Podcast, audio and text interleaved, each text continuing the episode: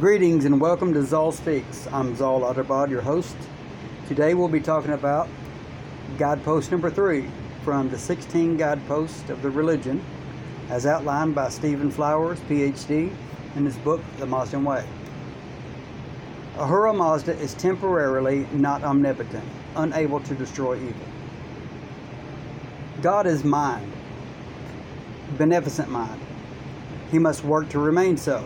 I know, I know you're thinking, I thought God was only good. Well, you'd be right about that. But the wise Lord is only good via his effort. He is perfect in his effort to be only good. As God is perfectly capable of carrying out its will, then it will always remain good. We know the possibility that he could otherwise evil we know the possibility that he could be otherwise.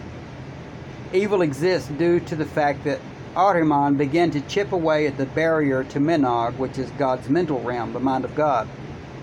The fact that Ahriman has any power to affect the all good, good by choice, wise Lord, tells us that there is some power in the being of Ahriman.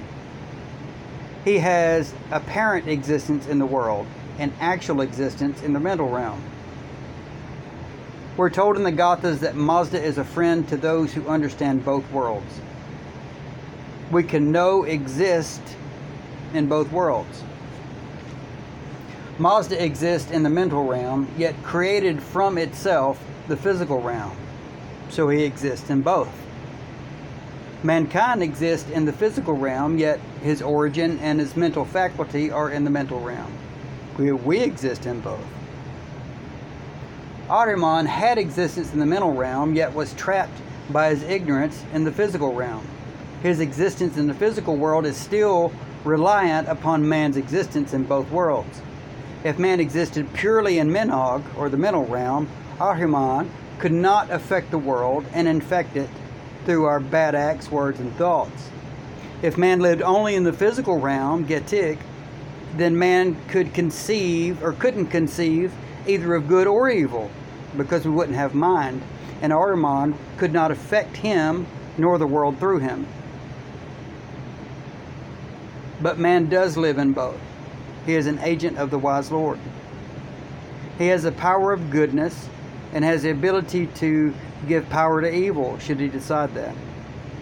Because of man's choices, Ahriman has power, and God's power is temporary, temporarily, latently limited. So think of it like uh, a bottle with water in it.